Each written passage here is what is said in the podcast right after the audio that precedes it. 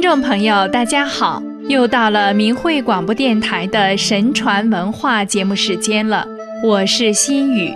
今天我们来说说孔子给鲁哀公讲解道义的两个故事。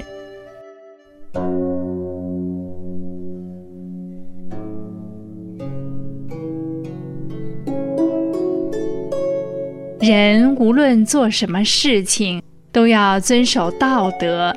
时时用道义提醒自己，那么所做的事就会问心无愧，就不会给自己带来耻辱。如果违背道义原则，就会失去正确的人生方向，而埋下深深的隐患。这从表面来说是违背道义，从实质来说，则是违背自己的良心、良知。以下是孔子倡导道义的两件事。一次，鲁哀公向孔子询问道，他说：“民间有句话说，能听众人的意见，就没有迷惑。现在寡人做事的时候，总是与群臣仔细考虑商量，但是国家却越来越乱。”是什么原因呢？孔子对答道：“君主去询问臣子的意见，有的人是真有正确见解，有的人见解却是不正确的。要看他的见解是否符合道义，是否真正对国家和百姓有利。开明的君主在上位。”要仔细倾听群臣直率的议论，从善而行就可以了。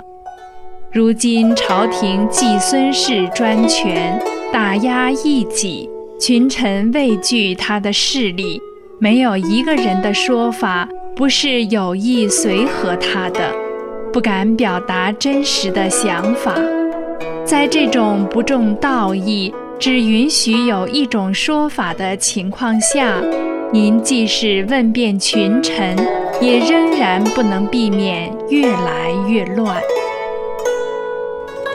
孔子的学生子贡要担任信阳令，临行前，孔子对他说：“凡事要用道义去衡量，尽心尽力为百姓做事。”把握好时机，不要侵夺，也不要居功自傲，不要采取残暴的方式，不要盗取什么东西。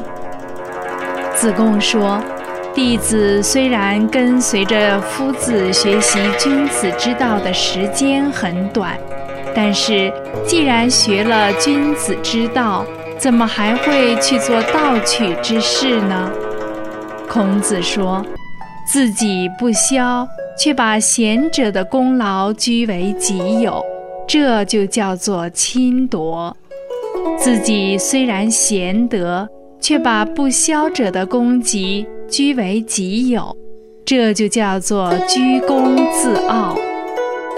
号令下的缓慢，责罚却很急促，这就叫做用残暴的方式。”把别人的善事窃为己有，这就叫做盗取。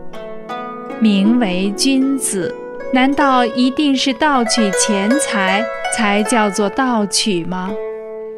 我听说过这样的说法：懂得为官之道的人，尊奉法令而求有利于百姓；不懂得为官之道的人，徇私枉法。而侵害百姓，徇私枉法和侵害百姓这两者都是怨恨产生的原因。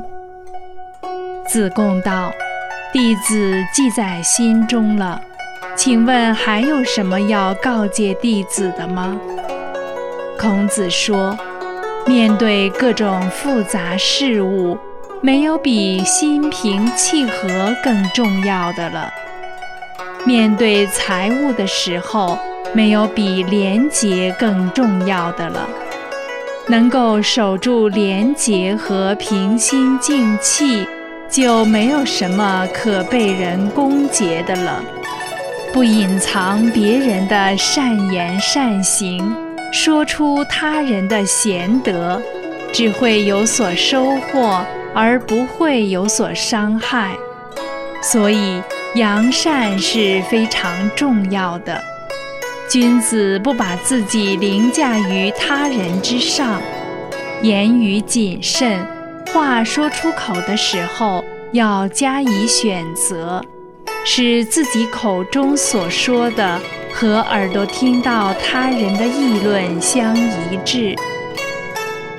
子贡牢记孔子的教诲，后来果然做到博施于民而能济众。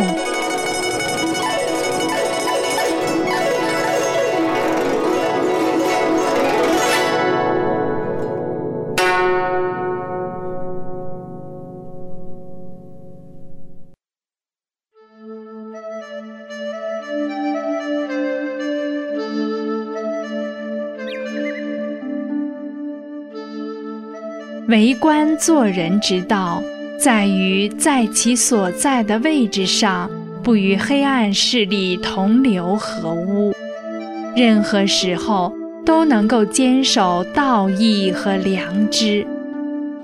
而当今中共不讲道德，并强制人民与其保持高度一致，迫害敢于说真话的人，谎言欺世。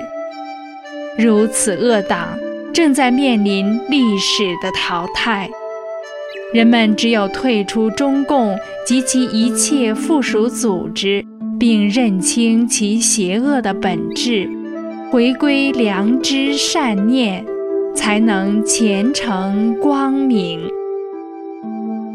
毕竟，人生在世，道德良知才是最重要的。